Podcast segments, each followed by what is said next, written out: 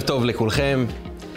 אפשר לסכם את החיים שלנו, את כל הפעולות שאנחנו עושים, את כל המאמצים שאנחנו מתאמצים, את כל העבודה שאנחנו מבצעים בחיים שלנו במשפט אחד.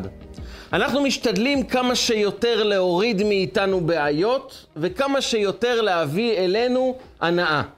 אנחנו מבקשים בחיים שלנו מקסימום הנאה, מינימום מאמץ. ועל זה אנחנו פועלים ועובדים ומתאמצים כל כך הרבה כדי שאנחנו נוכל לוודא שבחיים שלנו אנחנו מפנים כמה שיותר מהדאגות, מהטרדות, מהקושי, מהמסע הכבד של החיים, אנחנו מורידים את זה ומביאים אלינו כמה שיותר הנאה, טוב, שמחה ואושר לחיים שלנו. העולם המודרני, העידן הטכנולוגי, רק מסייע לנו ברצון הזה. עכשיו כל דבר הופך להיות לנגיש, אנחנו בלחיצת כפתור יכולים כבר לדבר עם דרום אפריקה, עם ארצות הברית, ואם זה לא עובד רגע, אנחנו לוחצים על המקש וזה לא עובד, אנחנו מתחילים כבר לחוש חוסר איזון בחיים שלנו. מה זאת אומרת? אני הרי לוחץ על המקש והוא לא נלחץ. אם הרשת נופלת לחצי שעה ואין קבלת שיחות ואין הוצאת הודעות, זה כבר תקרית בינלאומית. זה לא ייתכן. חצי שעה והרשת לא עובדת? מישהו כאן צריך לשלם בחייו על הדבר הזה. ואנחנו מקבלים כל דבר שאנחנו רוצים בצורה הכי מהירה. אתה נכנס לסופרמרקט, אתה יכול רק לבחור, כמעט כל דבר נמצא שם. ואם זה לא נמצא, אתה מזמין ואתה מקבל את זה תוך כמה ימים. ואם זה לקח יותר משלושה ימי עבודה או שבעה ימי עבודה, יש נציב תלונות, אתה יכול לבוא ולהתלונן, הרכבת לא הגיעה בזמן, האוטובוס לא הגיע בזמן, כי כל דבר צריך לבוא לשרת אותי, לתת לי כאן ועכשיו את כל מה שאני רוצה. וזה דבר לא רע בכלל, כי החיים שלנו הופכים להיות הרבה יותר קלים, הרבה יותר מעניינים, יש לנו הרבה יותר זמן, כל דבר זמין כאן ועכשיו, אפשר לקבל אותו. ולכן האויב מספר אחת שלנו הוא הקושי. איזה דבר שצריך לסבול, דבר שלא מסתדר לנו, הופך להיות משהו שמאוד מעיק עלינו. אנחנו מאבדים את האיזון בחיים כאשר פתאום משהו בחיי הנישואין לא מסתדר, ואנחנו אומרים לעצמנו איך הגענו למקום הזה, מה אנחנו עושים כאן? יש לנו איזה אתגר בחינוך. פתאום הילד מתנהג בצורה לא טובה, מורים מתלוננים, אנחנו רואים משהו לא ברור כאן, ואז אנחנו אומרים לעצמנו, רגע, איך פותרים את הבעיה הזאת כאן ועכשיו? או פשוט נכנסים למקום מסוים ופתאום מישהו מחליט לצעוק עלינו, לקלל אותנו, לרדת עלינו. פתאום מישהו צופר לנו בכביש וזורק לנו כמה משפטים לא נעימים, ואנחנו מרגישים שאדם עולה לנו ואנחנו מאבדים עשתונות, ואנחנו רוצים להחזיר לו מנה אחת אפיים. כי מה הוא חושב לעצמו, שככה הוא ידבר אליי? ולכאורה, דווקא על הרקע הזה שאנחנו מקבלים כל מה שאנחנו רוצים כאן ועכשיו, מהר מאוד, אנחנו מאבדים את אחת מהתכונות החשובות ביותר להצלחה בחיים, והיא הסבלנות, אורך רוח, מנוחת הנפש. אנחנו, כשהכול מסתדר לנו טוב, אנחנו מרגישים מנוחה, וזה טוב, כמה טוב לצאת לאיזה טיול, לאיזה בילוי, להנאה, אבל ברגע שהקושי מגיע, מעין רעידת אדמה בחיים שלנו, מה אני עושה עכשיו? לאיפה אני הולך עם הבעיה הזאת? ואז אנחנו מאבדים את מנוחת הנפש. והשאלה הגדולה היא, האם בתוך רעידות אדמה, שתמיד מתרחשות בעולם הזה, כי מי שמצפה לחיים שהכל נוח, הכל טוב, שום פעם, אף פעם אין לנו התמודדות, אין לנו שום אתגרים בחיים, כנראה נמצא בעולם הלא נכון. העולם הזה מזמין לנו כל הזמן ללא הרף סוגי רעידות אדמה, אתגרים, קשיים, התמודדויות, ואז מה? אז כשהכול טוב מנוחת הנפש, וכשיש לנו התמודדויות אנחנו מתרסקים? איך אפשר לשמור על מנוחת הנפש כל הזמן, למרות ההתמודדויות, למרות הקשיים, למרות שלפעמים יש דברים שלא נוח לנו? איך אפשר לשמור על יציבות פנימית, על מנוחת הנפש, למרות הכל? איך נכון להגיב בזמנים שהדברים לא מסתדרים לנו כמו שהיינו רוצים שהם יסתדרו? ועל זה באה פרשת השבוע, פרשת ויחי. פרשת ויחי אולי השם מדבר על חיים, אבל אנחנו הולכים להיפרד מדמות שמלווה אותנו כמעט לאורך מחצית מספר בראשית, יעקב אבינו. יעקב אבינו נולד בפרשת תולדות, ואז וייצא, וישלח, וישב, מקץ, ויגש, ויחי. כמעט חצי ספר מדבר רק על יעקב אבינו. איך הוא נמלט מהבית שלו, ואיך הוא בונה את ביתו, ומתחתן, ויש לו ילדים. כל הסבל שהוא עובר, עד שהוא זוכה לפגוש בחזרה את הבן האבוד שלו, יוסף, והוא חי במצרים, ויחי יעקב בארץ מצרים 17 שנה. יעקב חי את מיטב חייו במצרים, אחרי שהוא רואה את הבן שלו, יוסף מלך, כל המשפחה מאוחדת, ואז מגיע רגע הפרידה. נפרדים מיעקב אבינו. ויעקב אבינו, רגע לפני שהוא עוזב את העולם, הוא מבקש לברך את בניו. ברכה אחרונה לבנים היקרים שלו. זה אירוע מאוד מרגש, הבנים מבינים שזהו, המשפחה כבר עומדת יציבה, אבל היא הולכת לאבד את האבא, האבא יעקב. את האבא, את הסבא, הנכדים, כל המשפחה, כולם מאוחדים, באים ליעקב, הוא מבקש לברך את כל אחד מהשבטים. והוא מתחיל עם ראובן, הבכור. וכשהוא מתחיל לברך אותו, זה נראה יותר כמו חיסול חשבונות מאשר ברכה. הוא אומר לו, ראובן בכורי אתה פחז כמים אל תותר. אתה אדם פוחז, אתה מהיר תגובה, חסר סבלנות כמו מים, שכאשר שופכים, מטים את הכוס הצידה, כל המים נשפכים, לא נשאר שום דבר. כך אתה יוצא מהכלים, נעלם לגמרי, מאבד עשתונות, כאשר דברים לא מסתדרים בחיים שלך. וכאן יעקב חוזר אחורה עשרות שנים. רחל נפטרה.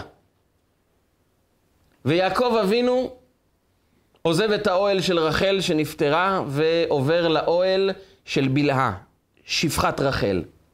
וראובן זועם. ראובן זה בן בכור, בן בכור דואג לכבוד של אימא שלו. והוא אומר, אם רחל הייתה צרתה של אמי, אם רחל כביכול לקחה את המקום של אימא שלי לאה, שפחת רחל תיקח את המקום של אימא שלי? כעת יעקב גר באוהל של בלעה, זה לא ייתכן. הוא לקח את המיטה של יעקב והעביר אותה לאוהל של לאה. וזה מבחינתו של יעקב היה חטא חמור, פשע. אז חיללת יצועי עלה.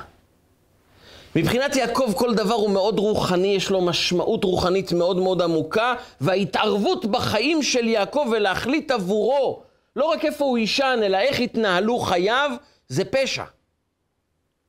אבל מה שמעניין זה שהוא לא תוקף את יעקב על הפשע שהוא עשה. הוא אומר לו לפני החטא שחטאת, פחז כמים, אל תותר.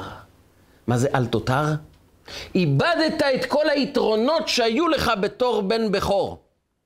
אתה היית בכור, ובכור זה משמעותי, בכור מקבל נחלה פי שתיים בנכסי אביו. אתה איבדת את הבכורה, אבל לא רק את הבכורה. אתה היית אמור להיות כהן, איבדת את הכהונה. אתה היית אמור להיות מלך, ואיבדת את המלכות. את הבכורה אנחנו נעניק ליוסף, יוסף יקבל פי שתיים, יוסף יהפוך לשתי שבטים, שבט מנשה ושבט אפרים. את הכהונה אנחנו ניתן ללוי, ואת המלוכה ניתן ליהודה. אתה איבדת את הכל בגלל סיבה אחת. אתה יודע מה הסיבה? אתה חסר סבלנות, אין לך מנוחת הנפש. אתה פחז כמים על תותר. איבדת את כל היתרונות כי אתה פחז כמים.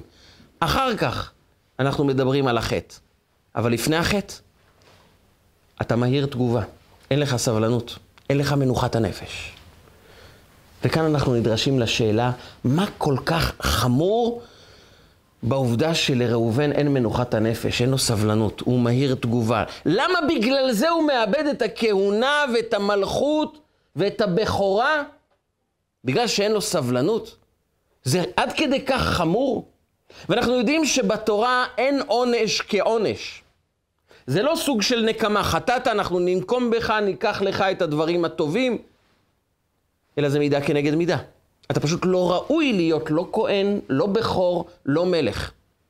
כי אם אין לך מנוחת הנפש, את היציבות הפנימית, את הסבלנות, אין בך יכולת להיות מלך, מנהיג, איש קדוש.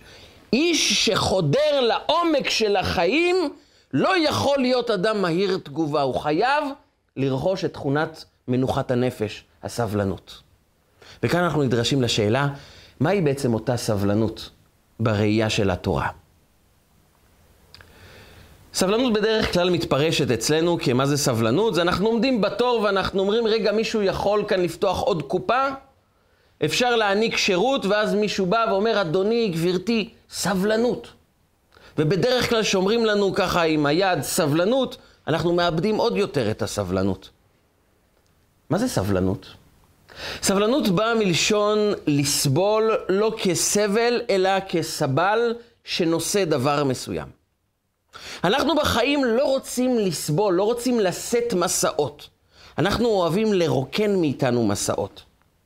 אנחנו לא רוצים דבר שיכביד עלינו, לכן אנחנו מרוקנים אותו מאוד מאוד מהר, ורק שואלים את עצמנו איך אנחנו יכולים לקבל הנאות. שוב, לרוקן בעיות, להביא הנאות. מקסימום הנאה, מינימום מאמץ. ואז אנחנו חסרי סבלנות. כי אם יש דבר שמכביד עלינו, אם יש דבר שלא מסתדר בחיים שלנו, אם יש איזה קושי שפתאום מגיע, אם יש משהו שמעכב אותי מלקבל הנאה, לקבל את מה שאני צריך, אני הולך ומתלונן, איפה השירות כאן? אני רוצה לקבל את ההנאה שלי הכי מהר, למה אתם דורשים ממני להמתין? למה אני צריך להתמודד מול בעיות, מול קשיים? אני רוצה לפתור את זה אחת ולתמיד הכי מהר שרק אפשר.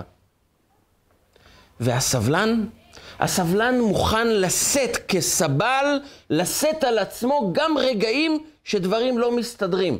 הוא מוכן לשאת את זה.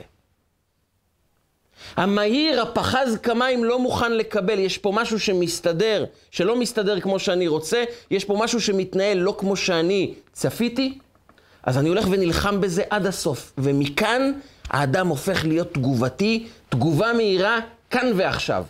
קיללו אותי? אני אקלל בחזרה. אני אראה שאני יודע לתקוף בחזרה עוד יותר טוב ממנו. ואז אנחנו לא מחכים אפילו שנייה ומיד מגיבים. ואם הילד מתנהג לא טוב, אז אנחנו אומרים לעצמנו, עכשיו אני אלך לחנך אותו. עכשיו אני אחנך אותו. איך אתה חושב לחנך בשנייה אחת? זה מאוד פשוט. אחד מכל צד הוא יקבל עונש, הוא לא יקבל את המתנות, הוא לא יצא לטיול, אנחנו ניתן לו הרצאה שלמה על ההתנהגות הקלוקלת שלו, ואז הוא יתחנך. אנחנו רק לא מבינים למה בעוד שבוע, שבוע לאחר מכן, הוא חוזר על ההתנהגות, אותו דבר, כאילו לא הבין שום דבר. ואז אנחנו אומרים לעצמנו, הוא חסר הבנה, הוא יצא כמו הצד של האבא. אבל האמת היא שאנחנו לא קיבלנו על עצמנו את הסבלנות במובן של לשאת תהליכים. להיות מוכן להבין שאני יכול לשאת מסע שאולי לא נעים, אולי מעט מכביד, אולי לא קל, אבל אני מוכן לשאת אותו לאורך דרך שלמה. כי כאשר אנחנו מגיבים בצורה מהירה, אנחנו מיד כועסים על מישהו שהתנהג לא כמו שהיינו רוצים, אנחנו מגיבים מיד בכעס על מישהו שהעליב אותנו, שפגע בנו, שאמר לנו מה שאמרת זה שטות מוחלטת, העבודה שעשית היא חסרת משמעות, היא לא טובה. ואנחנו מיד מגיבים, אתה מקנא, אתה חסר פרגון, מי אתה בכלל? מה אתה מבין בכלל מהחיים שלך? מי אנחנו כשאנחנו מגיבים? זו שאלה מאוד חשובה. אנחנו צריכים לשאול את עצמנו, רגע, כשהגבתי, מי הייתי כשהגבתי? אדם פגוע?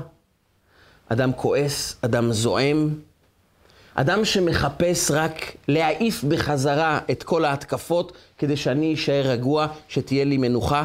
כי כשאדם תוקף אותי, כשאדם מעליב אותי, כשאדם פוגע בי, מה הוא בעצם מבקש לקחת ממני? הוא מבקש לקחת ממני את הדבר הכי חשוב, את מנוחת הנפש. ומנוחה אצלי זה שאין לי בעיות, כולם מרוצים, אני מקבל הנאה, שמחה, טוב מכל מקום, אני חי במנוחה. ופתאום כשמישהו תוקף אותי, מעליב אותי, או כשיש איזה אתגר או איזה קושי, זה מאיים על שלוות הנפש שלי. ולכן אני מיד נוטה לתקוף בחזרה את האדם שהעליב או שהעביר לי ביקורת. לכן אני נוטה למצוא אשמה באנשים. לא, זה בגללו, זה בגללה, זה בגלל ההוא. כי אם אני מאשים, אז אני מוריד מאתי, ממני את האחריות, ואז זה עובר לאנשים אחרים, ואז אני יכול להיות רגוע. הוא פשוט קנאי, הוא לא מפרגן, אנשים אשמים במה שקורה לי, ואז אני מוריד מאיתי אחריות, ואז אני מקבל בחזרה את השלוות נפש שלי, שזה לא באמת מעניק שלווה. כי אני כל הזמן עסוק בשאלה אחת, איך אני יכול להרגיש הכי טוב בעולם, ולכן אני תגובתי, אני לא רוצה שאנשים יאשימו אותי, לא רוצה שאנשים יתקפו אותי, אם יתקפו אני תוקף בחזרה, כי אני עסוק בדבר אחד, רק להגן על עצמי, שיהיה לי מקסימום הנאה, מינימום מאמץ. וכאן מגיע הסבלן. הסבלן מוכן לסבול רגע רגעים שלא מסתדרים לו. לא כי הוא מזוכיסט, לא כי הוא אדם שאוהב לסבול, לא כי הוא אדם שאפשר לדרוך עליו, אפשר לפגוע בו והוא לא מגיב. כי הרבה פעמים אנחנו חושבים שאם לא הגבנו מיד על פגיעה או על מילה לא במקום, זלזלנו בעצמנו. אבל אולי לזלזל בעצמנו זה דווקא להגיב מאוד מהר, ולא לשאול את עצמנו, רגע, איך נכון להגיב? איך נכון להתנהג? מה באמת אני צריך לעשות כאן? והסבלן הוא מוכן לשאת רגע את הרגעים הלא נוחים, כי הוא מבין שלכל עיכוב, לכל קושי, לכל מאמץ בחיים, יש משמעות למציאת העומק בחיים שלי. עומק מוצאים כשלא מגיבים מיד, אלא מוכנים רגע לשאת קושי וללכת איתו בהתמדה. אני אסביר את הדברים. היום מה שהכי נפוץ זה קיצורי דרך. עשרה מפגשים אתה יודע לחנך את הילד, 12 מפגשים ואתה חי בזוגיות הכי טובה שרק חלמת עליה, קורס מזורז ויש לך את העבודה שתכניס לך הכי הרבה כסף. והאמת, האמת, שאין מקום שבאמת שווה להגיע אליו שיש לו קיצורי דרך. קיצורי דרך יכולים להביא אותנו לכל מיני מקומות, אבל לא לעומק האמיתי של החיים שלנו. לעומק האמיתי בחיים מגיעים אנשים שמוכנים לשאת מסע לאורך זמן. וזה סיפורו של רבי יהושע בן חנניה בתלמוד. הוא רצה להגיע לעיר, והוא ראה שתי דרכים. והיה שם בצומת הדרכים הזו ילד מירושלים. כידוע, ילדי, ילדי ירושלים היו הילדים החכמים ביותר. והוא אמר לו, נער חביב, איך מגיעים לעיר הכי מהר? והוא אמר לו בלשון הזו, זו דרך קצרה וארוכה, וזו דרך ארוכה וקצרה. טוב, הוא אמר שזו הדרך הקצרה והארוכה, זו דרך קצרה, כולם רוצים קיצורי דרך. ב-12 צעדים ואתה נמצא בעיר, אז הוא אמר, זו קצרה, אני לוקח קצרה. הוא הלך בדרך הקצרה, הוא הגיע מהר מאוד לעיר, אבל הוא גילה שהוא נמצא בצדדי העיר, יש שם כל מיני עצים וגדרות וקוצים שלא מאפשרים לו באמת באמת להיכנס לעיר. והוא חזר בחזרה ופגש את הילד ואמר לו, הרי אמרת לי שהדרך הזו קצרה. הילד בלי להתבלבל אומר לו, אבל אמרתי לך גם שהיא ארוכה. ופתאום רבי יהושע בן חנניה קולט משהו בחיים שלו. הוא מנשק את הילד ואומר לו, אשריכם, ילדי ירושלים שאתם כל כך חכמים ונבונים. הוא לקח את הדרך הארוכה וקצרה. הילד אמר לו, תשיב, יש הרבה קיצורי דרך להגיע לכל מיני מקומות. אבל כשאתה תגיע למקום הזה, אתה לא באמת תהיה שם. אתה לא באמת תוכל להיכנס למרכז העיר ולחוות באמת את השהייה במקום שאליו אתה רוצה להגיע. כי קיצורי דרך יביאו אותך לעיר, אבל תמיד אתה תיתקע בקוצים, בעצים, בגדרות, אתה תהיה שם, אבל לא באמת תהיה שם. אבל יש דרך ארוכה. זה דרך של אנשים שמוכנים לשאת מסע. הם מבינים שאין באמת 12 צעדים כדי לחוות את החיים הטובים ביותר, אלא יש אדם שמוכן לעבוד. ולעבוד זה לא לומר לעצמי איך בלחיצת כפתור אני מקבל את מה שאני רוצה, אלא לומר לעצמנו מה התהליך האמיתי, שאולי דורש ממני לשאת מסע, את הסבלנות. אבל דווקא מי שמוכן לשאת מסע לאורך זמן, יכול באמת להגיע לעיר.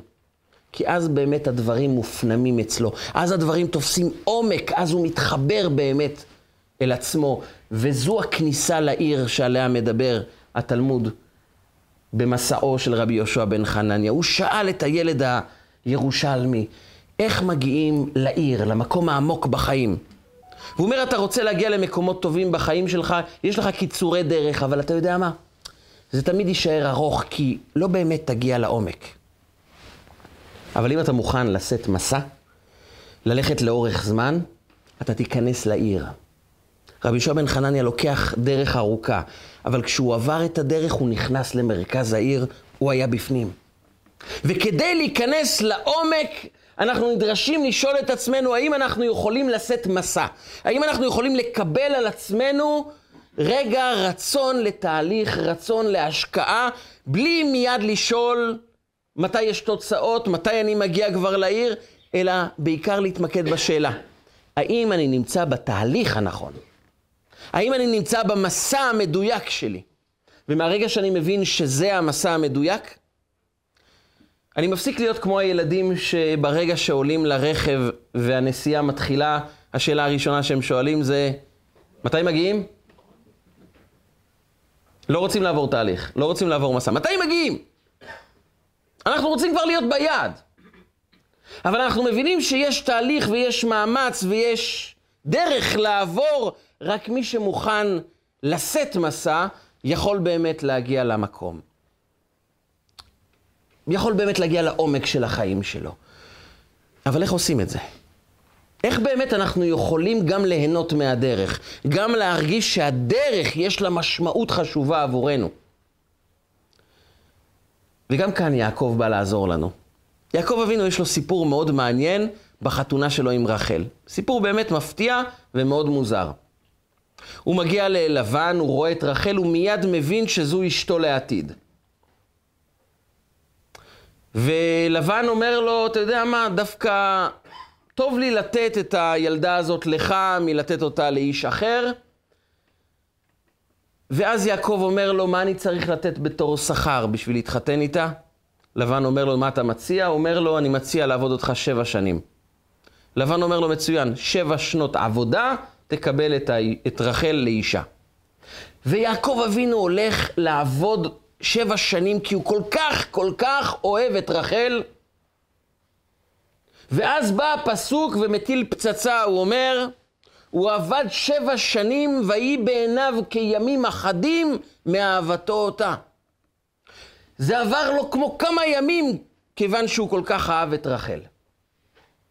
וכאן כל המפרשים, כמעט ללא יוצא מן הכלל, באים ושואלים את השאלה, מה זאת אומרת? אם הוא אוהב את רחל, ואומרים לו, בעוד שבע שנים תקבל את רחל, זה עובר כמו ימים אחדים או זה כמו נצח? כשאנחנו אוהבים משהו, ולוקח זמן עד שנקבל את הדבר הזה, כל דקה זה נראה כמו שנה. אז איך הפסוק אומר שבשביל יעקב זה עבר כמו ימים אחדים, מאהבתו אותה, כיוון שהוא אהב אותה, אז שבע שנים עברו כמו כמה ימים? בדיוק הפוך. זה עבר כמו אלף שנים.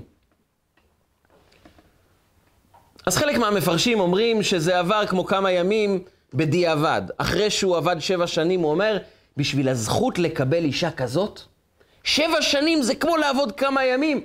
זה כלום שכר בשביל לקבל כזו אישה. אבל יש עוד פירוש. יעקב אבינו, התורה מדגישה, לא אהב את עצמו, מאהבתו אותה. בטרמינולוגיה של היום, כשאני אומר שאני אוהב מישהו, בדרך כלל זה אני אוהב את עצמי. כשאדם אומר אני אוהב לאכול דגים, זה לא בדיוק שהוא אוהב את הדגים, הוא אוהב יותר את עצמו. כי אם הוא היה אוהב את הדגים, הוא לא היה הורג אותם. כמשפט הידוע. אבל אדם אוהב את עצמו והוא קורא לזה אני אוהב אותו. וכשאנחנו אומרים שאנחנו אוהבים מישהו, אנחנו אוהבים מישהו או אנחנו אוהבים את עצמנו. וכאן התורה באה להדגיש, הוא אהב אותה. אומרים המפרשים, זו לא הייתה אהבת החשק, אהבת עצמו. הוא ראה בה משהו עליון, הוא ראה בה משהו ייחודי, הוא ראה ברחל את האימא היהודייה האידיאלית לאורך כל ימות עם ישראל, האימא היהודייה שאיתה אפשר לבנות בית, איתה אפשר לבנות את העם היהודי. וכיוון שהוא אהב אותה, הוא אהב את הייחודיות שבה, הוא אהב את הגדולה שבה, הוא אהב את המסר הגדול שהיא מביאה לעולם, הוא אהב את היכולת לבנות בית איתה ביחד. לכן הוא הבין ששבע שנות עבודה זה לא תקלה, זה לא הסתבכות עם אדם מפוקפק בשם לבן. הוא הבין שזה תהליך שיהפוך אותו לראוי להקים בית עם רחל. הוא הבין שיש כאן תהליך שהוא נדרש בשביל לגדול. הוא הבין שהתקלות בחיים, השבע שנים האלו, כל יום תיווצר התפתחות אישית בתוכי כדי שאני אוכל להגיע ליעד טוב יותר. כשדברים מתעכבים בחיים שלנו, כשמשהו לא מסתדר, זה קודם כל מסר, אתה עובר תהליך של גדילה, של צמיחה, שתהפוך אותך לראוי יותר, לקבל את מה שאתה באמת רוצה לקבל. אתה רוצה להתחתן בשביל החשק, אתה יכול להתחתן כאן ועכשיו. ואם יש שבע שנות עבודה, זה סתם תקלה שהופכת את החיים למרים, לקשים, ואת העולם לעולם אכזר. אבל יעקב מבין משהו אחר. מאהבתו אותה הוא הבין שבשביל לזכות לקבל את האור הגדול של רחל, כדי שהאורות ייפגשו ונוכל ליצור בית שיקים את עם ישראל, אני צריך לעבור תהליכים שיהפכו אותי לגדול יותר. אפשר לדמות את זה לתהליך של לידה. הרי לא בשנייה אחת ילד נולד. זה נדרש תהליך של הריון שבה הוולד מתפתח וגדל במשך תשעה חודשים. אי אפשר לדלג על תהליכים. גם אדם, כמה שהוא רוצה כבר להפוך סוף סוף להיות אבא, או סוף סוף להיות אימא, כולם מבינים שלא, וגם לא רוצים לדלג על שום תהליך. אתה לא יכול לדלג על תהליכים כי כל תהליך הוא חשוב, כל חודש הוא משמעותי. כי אם נקצר תהליכים, משהו בוולד יהיה פגום. ולכן כמה שלא תהיה לנו, כשיהיה לנו הרצון כבר שיגיע הילד, אנחנו מבקשים שהתהליך יתמלא. אנחנו מבקשים שנעבור את כל סדרת התהליכים כדי שכל רגע של התפתחות יבוא ויממש את עצמו. הייתה אישה אחת שבחלוקת הדולרים שהרבי היה מחלק לברכה, אגב, זה דבר מעניין, שכאשר הרבי מלובביץ' היה נותן ברכות לאנשים, הוא היה נותן להם דולר. מה, הייתה, מה היה הרעיון של נתינת הדולר? זה בעצם אני ממנה אותך לשליח עבור נתינת צדקה. זה דולרים לצדקה, כי אתה רוצה ברכה, תהיה אתה צינור לתת טוב למישהו אחר. כשאתה צינור לטוב למישהו אחר, אתה כלי לברכה. ולכן כל ברכה הייתה מלווה בנתינת דולר, תן את זה לצדקה. רוב האנשים היו שומרים את הדולר לברכה ונותנים דולר אחר לצדקה, אבל הצדקה היא הופכת אותך לאדם ראוי לקבל ברכה. ואישה ניגשה וביקשה ברכה להיות אימא. אומרת, שנים רבי שאני מחכה להיות אימא. אני רוצה להיות אימא, אני רוצה ילד. ורבי נתן לה ברכה, שתזכי לבן זכר בקרוב. ואז היא אומרת לו, בתוך הצער שלה, היא אומרת, רבי, אני רוצה עכשיו, מיד. אז רבי חייך ואמר לה, אבל זה לוקח תשע חודשים. זה לא יכול להגיע מיד, יש תהליכים שחייבים לעבור. והסבלן זה אדם שרוצה לעבור תהליך. שמבין שכאשר אנחנו מגיבים מיד, מי האדם שמגיב? זה האדם שנלחם כל הזמן לזרוק את הבעיות ולקבל הנאות, הוא נמצא רק בעצמו, באנוכיות שבו, ברצון האגואיסטי שלו, והוא לא שואל את עצמו, אבל מה התהליך הטוב שאני יכול לעבור כעת? מה הדבר שבאמת טוב לחיים שלי? איך נכון להגיב בצורה כזו שתקדם אותי לעבר העומק של החיים שלי, לדברים הבאמת טובים בחיים שלי. להגיב מהר זה להגיב מהאגו, מהאמוציות, מהרגשות. הנה, אני מיד הגבתי, אני מיד עניתי לו, אני מיד כעסתי. אבל זו תגובה שממקדת אותנו רק בעצמנו, רק במה שטוב לנו כעת, כאן ועכשיו. שמשרתת רק את האינטרס של לקבל הנאות ולהוציא דברים לא טובים, אבל אין במקום הזה התפתחות. אין כאן התקדמות, אין כאן עומק. והסבלן זה אדם שמוכן לעצור ולומר, יש דברים שלא מסתדרים לי, אבל אני עוצר וחושב, מה נכון לעשות? איך נכון להגיב? ואני מבין שהתגובה המיידית שלי, היא לא תקדם אותי. היא רק תרגיע אותי אולי, כי אני החזרתי בחזרה ופעלתי והראיתי לאנשים בחזרה שגם אני פה, אבל לא באמת התקדמתי, לא באמת צמחתי. לא באמת בניתי עומק בחיים, כי לא ביצעתי שום תהליך, ובלי תהליכים לא מגיעים לשום מקום. כי קיצורי דרך תמיד ישימו אותנו בכניסה לעיר, אבל לעולם לא נהיה בתוך העיר. והסבלן זה אדם שקודם כל אומר, אני רוצה לעבור תהליך. ויעקב, יעקב עובר שבע שנים ואומר, לאט לאט. זה תהליך שבונה אותי. זה תהליך של הריון. זה בעצם לידה של אדם מחדש, גם בחייו, לא משנה באיזה גיל הוא. צריך לעבור תהליך של התפתחות, תהליך שבו הוא מוכן לשאת מסע לאורך זמן. ואז, אז הוא לא פועל ממה משרת אותי כאן ועכשיו, אלא ממה נכון, ממה העומק של החיים, מה באמת טוב בחיים. אומר יעקב לראובן, אתה פחז כמים.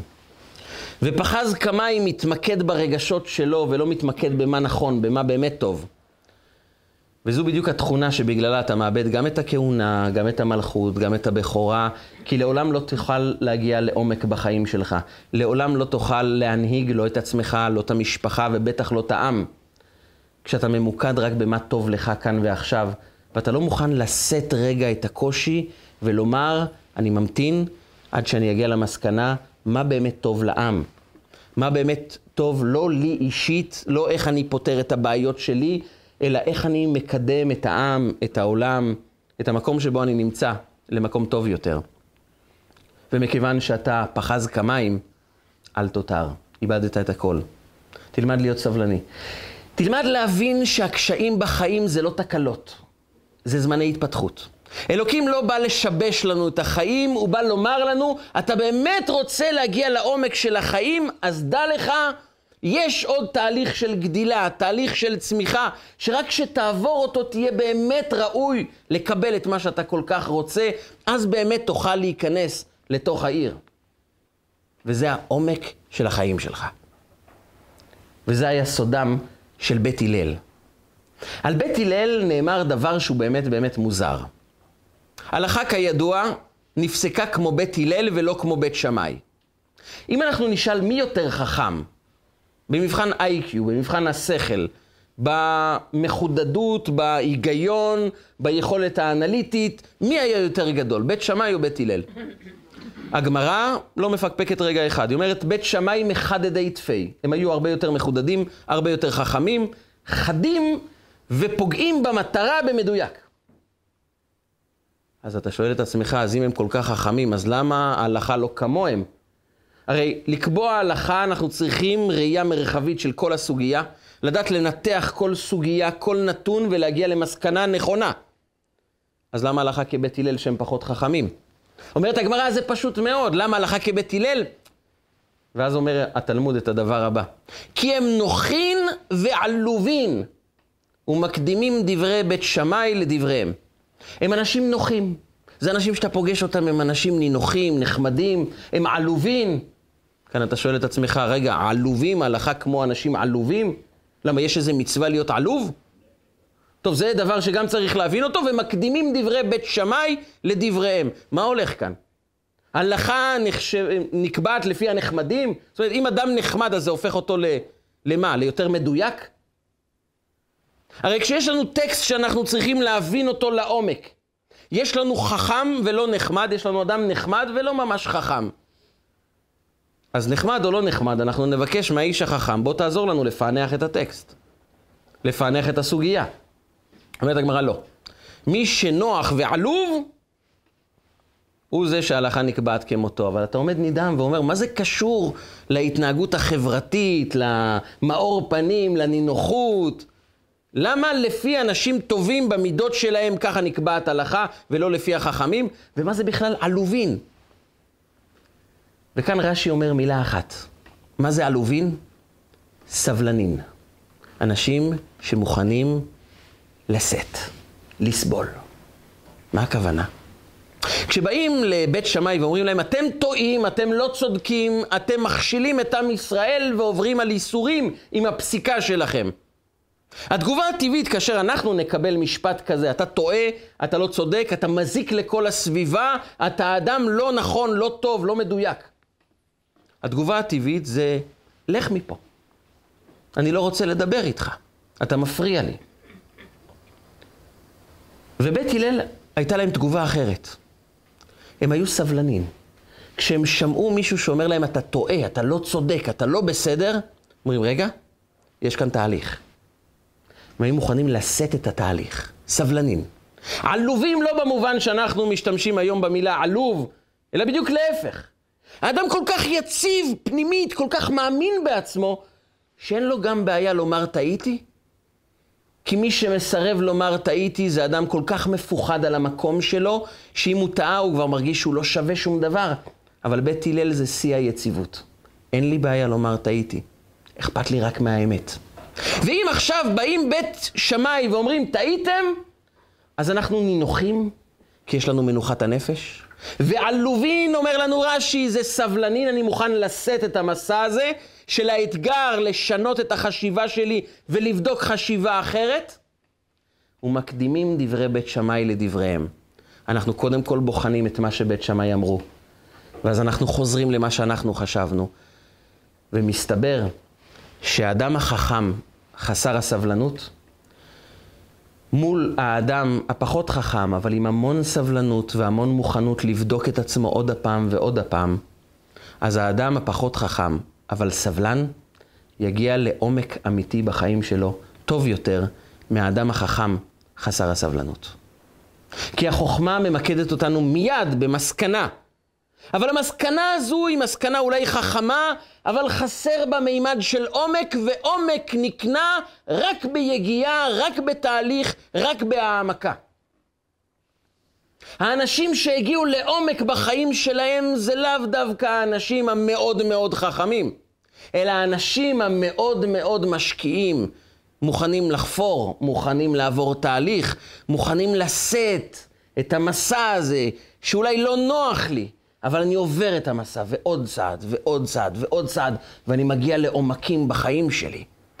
ומסתבר שעומק ההלכה, עומק החיים, נמצא דווקא בידיהם של בית הלל, שהם נוחין ועלובין, מוכנים לשאת את המסע, וגם לבחון את מה שהשני אמר. אולי יש בזה צדק. זה מעמיד אותי באזור לא נוח, כי אני פשוט צריך להכניס לחיים שלי דבר שהוא הפוך ממני. אבל אני אומר לעצמי, יש כאן תהליך, יש כאן גדילה, יש כאן צמיחה, זו הזדמנות. וכשמישהו צועק עליך, מישהו מעליב אותך, מישהו פוגע בך, אתה לא אמור להיות האדם העלוב שמקבל את זה ושותק, אבל גם, גם אתה לא אמור להיות האדם שמחזיר לו בחזרה, כי גם אז אתה נמצא באותה רמה. אלא אתה צריך להיות האדם הסבלן, שמוכן לשאת את זה רגע ולומר, יש לי תהליך שמסתתר כאן עבורי, מתנה מלמעלה. לבחון את מידת הסבלנות שלי, לבחון את מידת התגובה שלי, להיות אדם שלא מגיב מיד לסביבה, אלא עוצר רגע ואומר, מה התגובה הנכונה. לא כתגובה שבאה רק להסיר ממני בעיות ולהעניק לי הנאה, שזה התמקדות רק בנוחיות הכאן ועכשיו, אלא במנוחה האמיתית של החיים. זה שאני, אני הוא זה שמנהיג את חיי. אני הוא זה שמנהל את הסיטואציה. ולכן אם אדם פגע בי, יש דברים שלא מסתדרים, יש דברים שלא עובדים כמו שהייתי רוצה, אני שואל את עצמי רק שאלה אחת. מה התהליך שאני צריך לעבור? מתוך הבנה שכנראה כאן מסתתר משהו שדרכו אני יכול לצמוח ולהפוך להיות יותר טוב, הרבה יותר גדול. ויש עומק בחיים שמקבלים רק כאשר לא רוצים לעשות הכל כאן ועכשיו, אלא לעבור סוג של תהליך. והתהליך יוצר עומק. המוכנות לקום יום-יום, שעה-שעה, ולבצע את מה שצריך לבצע, מגלה בתוכנו עומק שלעולם לא יוכל להתגלות גם לאדם החכם ביותר בפעולה חד פעמית. זה היה סיפורו של רבי אלעזר בן דורדיה. רבי אלעזר בן דורדיה היה אדם, היה אדם שחטא בכל חטא שרק היה אפשר. הוא היה סמל ודוגמה לאדם שנכנע לכל היצרים הכי שפלים, הכי נמוכים של האדם. אלעזר בן דורדיה. ויום אחד הוא החליט לחזור בתשובה. מישהי אמרה לו, אתה לעולם לא תשוב בתשובה, לך אין סיכוי, צורת החיים שלך מראה שאתה אדם שלעולם לא יצא ממעגל העבירות. זה פגע בו. והוא הלך ובכה על ההר. בכה, הניח ראשו בין ברכיו, והוא היה כל כך, כל כך בסערת רגשות עמוקה של רצון לחזור בתשובה, רצון לתקן את, החטא, את החטאים הרבים שלו. שהוא בכה בכי כזה,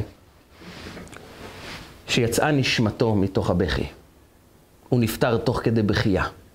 יצאה בת קול ואמרה, רבי אלעזר בן דורדיה מזומן לחיי העולם הבא.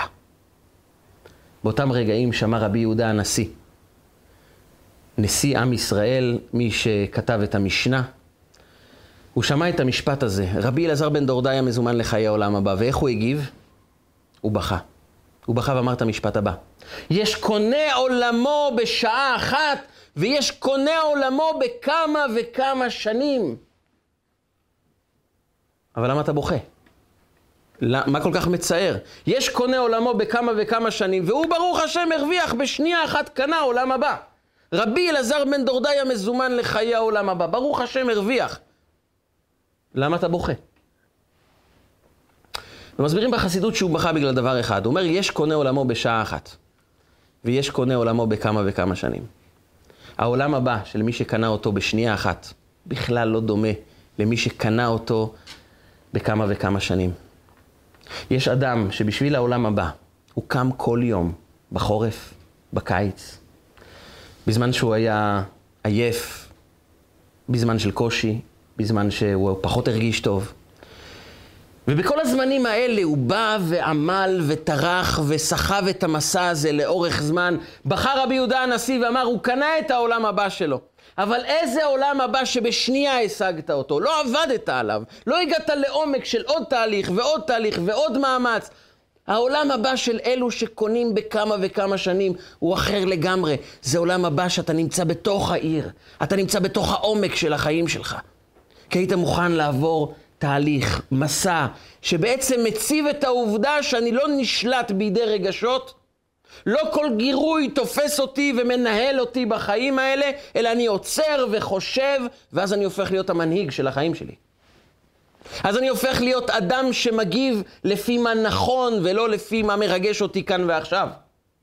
לא לפי מה שמושך אותי מיד, אלא אני יודע לשלוט על הדברים, והשליטה היא קודם כל המוכנית, המוכנות לא למהר, לא להיות פחז כמים.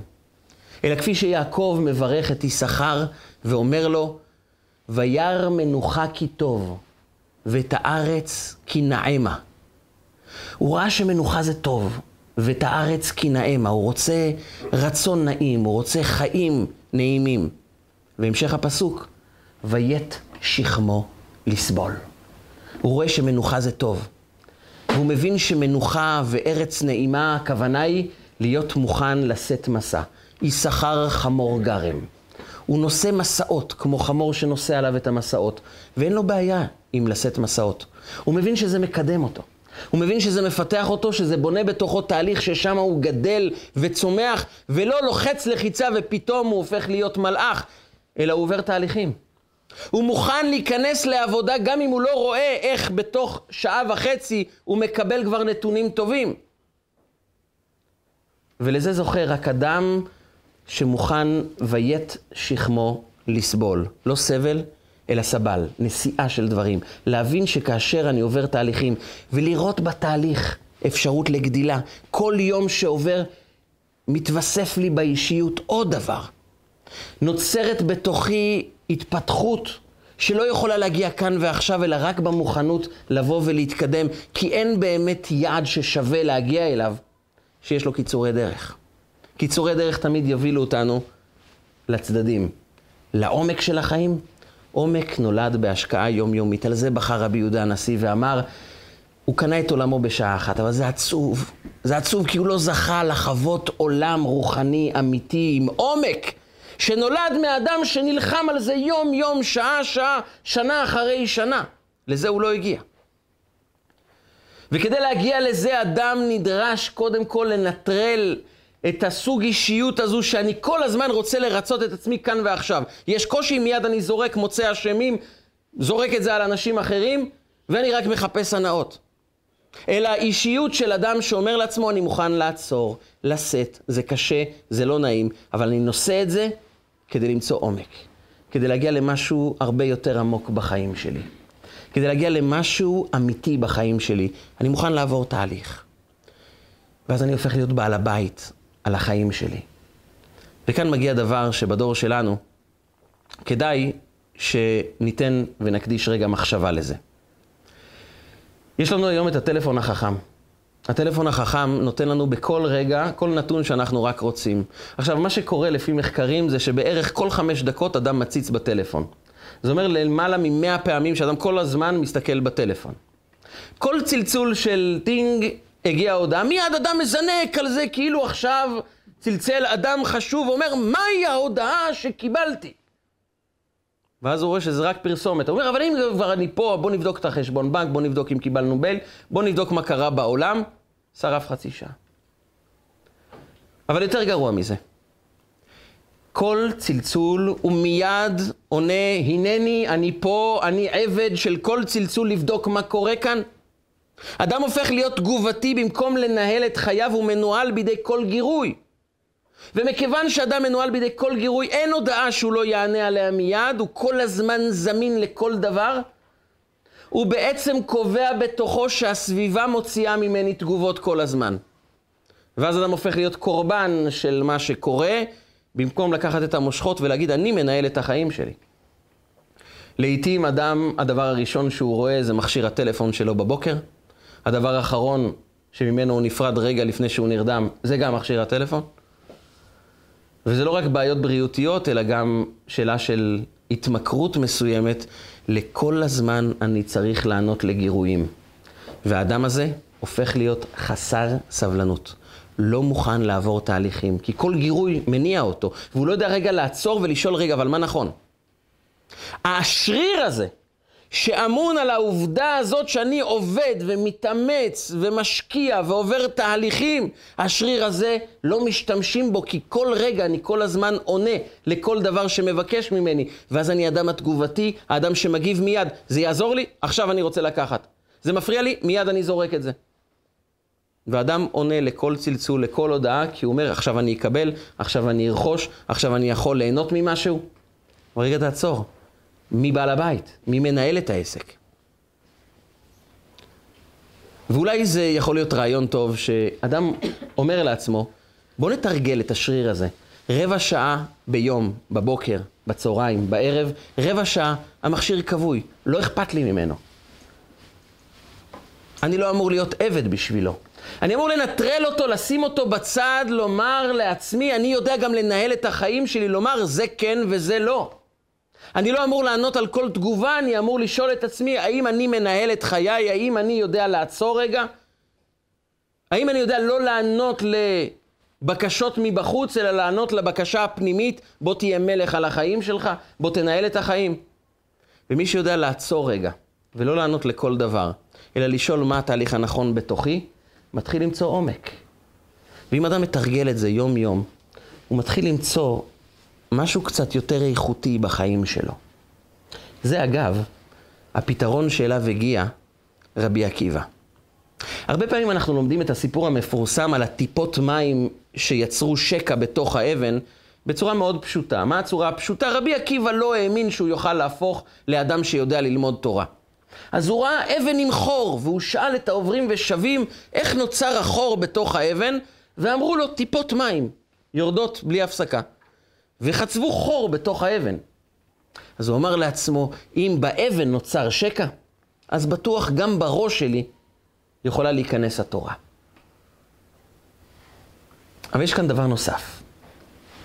הוא הבין דבר מאוד מעניין. אם ניקח את הטיפות שירדו יום אחרי יום, שעה-שעה, במשך כמה שנים, ונכנס אותם לתוך מאגר מים גדול של 20 קוב מים, ונשפוך אותם בבת אחת על האבן, זה ייצור שקע באבן? ברור לנו שזה לא ייצור שום דבר.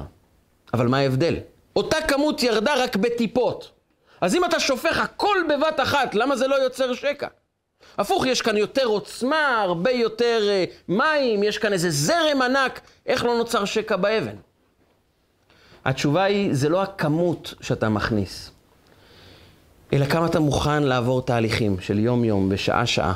ומסתבר שאותה כמות, אם תחלק אותה לחלקים ויום-יום, שעה-שעה, תהיה מוכן לשאת את זה בהתמדה, אז זה ייצור שקע עומק אמיתי בחיים. וזה הבין רבי עקיבא. אני לא הולך ללמוד כי לא ברור לי איך ממני, ראש שלא יודע לא לכתוב ולא לקרוא, איך יצא אדם שיודע ללמוד תורה? לא ברור לי איך התוצאה תגיע. והתשובה? אל תחפש תוצאה, תחפש תהליך. תשאל את עצמך מה התהליך הנכון שאני צריך לעבור, וכאן רבי עקיבא הבין, הנה, לא בזבנג וגמרנו, לא בבת אחת ששופכים 20 קוב מים על אבן, נוצר עומק, אלא בתהליך. ואם אתה תיכנס לתהליך הנכון, זה ייקח 12 שנים, 24 שנים, ועם ישראל יקבל את רבי עקיבא. והתכונה הזו היא תכונה של אדם שיודע לשלוט. אדם שיודע לשלוט, לא להתפתות לגירויים. הוא יודע לשים כל דבר במקום ולומר, כעת זה לא הזמן, עכשיו אני עסוק במה שבאמת חשוב בחיים.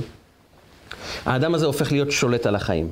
הוא רגע נוטל את המושכות, הוא הופך להיות מלך בחיים, ובמקום להגיב במהירות, הגיעה הודעה, מיד הוא עונה, מישהו צעק, מיד אני תוקף אותו בחזרה, משהו לא מסתדר לי, מיד אני כועס ויוצא מהכלים? לא, אני עוצר. אני מבין שפחז כמים אל תותר, אני לא מקבל מזה שום יתרון, אלא אני עוצר, נושא את הדברים ויוצא לדרך, יוצא לתהליך. אז אני הופך להיות בעל הבית על החיים שלי. בעל הבית שיודע מה נכנס ולמה לא נכנס. בעל הבית שיודע רגע לקחת את הזמנים הקשים ולראות בהם הזדמנות להתפתחות. בטח לא דבר שאמור להפיל אותי ולנהל אותי. אני לוקח כל דבר כי אני מבין שכל קושי, כל צעד, כל אתגר, בא לקדם אותי טוב יותר לחיים שלי. אני הופך להיות בעל הבית על החיים. אז, אז אדם מקבל מנוחה אמיתית בחיים שלו. וירא מנוחה כי טוב, ואת הארץ כי נאמה. כי אין מנוחת הנפש יותר גדולה מהעובדה שאני יודע שכל דבר שיבוא, אני קורא אותו לאט לאט כתהליך של צמיחה. אני לא מגיב מהר, אני נושא אותו ויוצא לדרך. מבקש להגיע למקום טוב יותר בחיים. שואל את עצמי תמיד את השאלה, לא איך אני מגיב במהירות, אלא איך אני הופך להיות בעל הבית על החיים, איך אני מנצל את העובדה הזאת כדי להגיב נכון יותר לחיים בצורה שתקדם אותי, כי כל קושי יפור, יכול להפוך להזדמנות בחיים שלנו. להיות בעל הבית על החיים זה סוד מנוחת הנפש. ברשותכם אני אסיים בסיפור שקרה עם אחד מגדולי החסידות, שניגש אליו תלמיד ואמר לו, רבי, כל הזמן נכנסות לי מחשבות לא טובות. אני לא מצליח לשלוט על המחשבות שלי. מה אני עושה? אמר לו הרבי שלו, לך לתלמיד שלי, זאב וולף שנמצא בעיירה הזאת והזאת, לך אליו, תמצא פתרון לחיים שלך. והוא מגיע, זה היה חורף, 20 מעלות מתחת לאפס, שלג קור אימים, הוא מגיע לעבר הבית, כולו קפוא, מרגיש שהקור חדר לעצמות, והוא רואה את הבית, הוא רואה מהזכוכית, מהחלון, את בעל הבית יושב ולומד, בית חמים ונעים, הוא דופק במהירות על הדלת וצועק, תפתח לי רבי זאב וולף. והוא לא פותח. והוא דופק יותר חזק, והוא לא פותח. הוא דופק בכל הכוח על הדלת, צועק, מרעיד את הדלת, דופק על החלון. ורבי זאב וולף ממשיך ללמוד כאילו לא שומע שום דבר. הוא דפק שעתיים על הדלת. הוא הרגיש שעוד רגע הוא מאבד הכרה מרוב קור ומרוב זעם, למה לא פותחים לו? והוא דופק יותר חזק ויותר חזק. רגע לפני שהוא מתמוטט סופית, רבי זאל וולף פותח לו את הדלת. פותח את הדלת ומכניס אותו, נותן לו מרק חם, מחמם אותו, מחליף לו בגדים, נותן לו גם כוס תה, מתיישב על הכורסה, נרגע, ואחרי שעה שהוא נרגע, הוא אומר, לפני שאני אגיד לך למה הגעתי לפה, אני חייב לשאול אותך שאלה. תגיד, באמת לא שמעת את הדפיקות? אני דופק שעתיים כמו משוגע, למה לא פתחת לי את הדלת? הסתכל עליו רבי זאב וולף ואמר לו, כדי לומר לך שכשאתה בעל הבית, אתה מחליט מי ייכנס ומתי ייכנס, כי אתה בעל הבית. הוא אמר לו, קיבלתי כבר את התשובה, הבנתי מה המסר. אדם צריך להתרגל להיות בעל הבית. כשאנחנו כל הזמן עסוקים בלספק את הצרכים שלנו ולענות לעצמנו במקסימום הנאה ומינימום עבודה כל הזמן, אנחנו לא בעלי בית, אנחנו תגובתיים למה שהעולם מציע לנו. אנחנו רק מחפשים את ההנאה של כאן ועכשיו. כשאדם יודע לעצור ולשאת, לעבור תהליך, הוא מקבל מנוחה. מנוחה כי שום דבר באמת לא ישבור אותך. כי אתה יודע לעשות צעד מכל מכשול. אתה יודע לנצל כל ירידה לעלייה הרבה יותר טובה. כל נסיגה אחורה, לעוף קדימה הרבה יותר כמו חץ וקשת. ולכן שום דבר לא ישבור אותך, אתה רק תתקדם מכל דבר. אבל יש תכונה אחת שתהפוך אותך למנהיג, ויית שכמו לסבול. תיקח את התהליכים, תיקח את האתגרים, ותהיה מוכן לשאת גם דברים, כי אתה בעל הבית, ואתה זה שמחליט מה המשמעות של כל דבר בחיים. וכשאתה מעניק משמעות של צמיחה, של גדילה, של להפוך את הדברים לתהליך שיהפוך אותי ליותר מוצלח ויותר טוב, אז אתה הפכת להיות בעל הבית. אז אתה קיבלת את המנוחה האמיתית בחיים שלך. אותך שום דבר לא ישבור, כי אתה צועד כל פעם צעד ועוד צעד לכיוון הגדילה האמיתית שלך.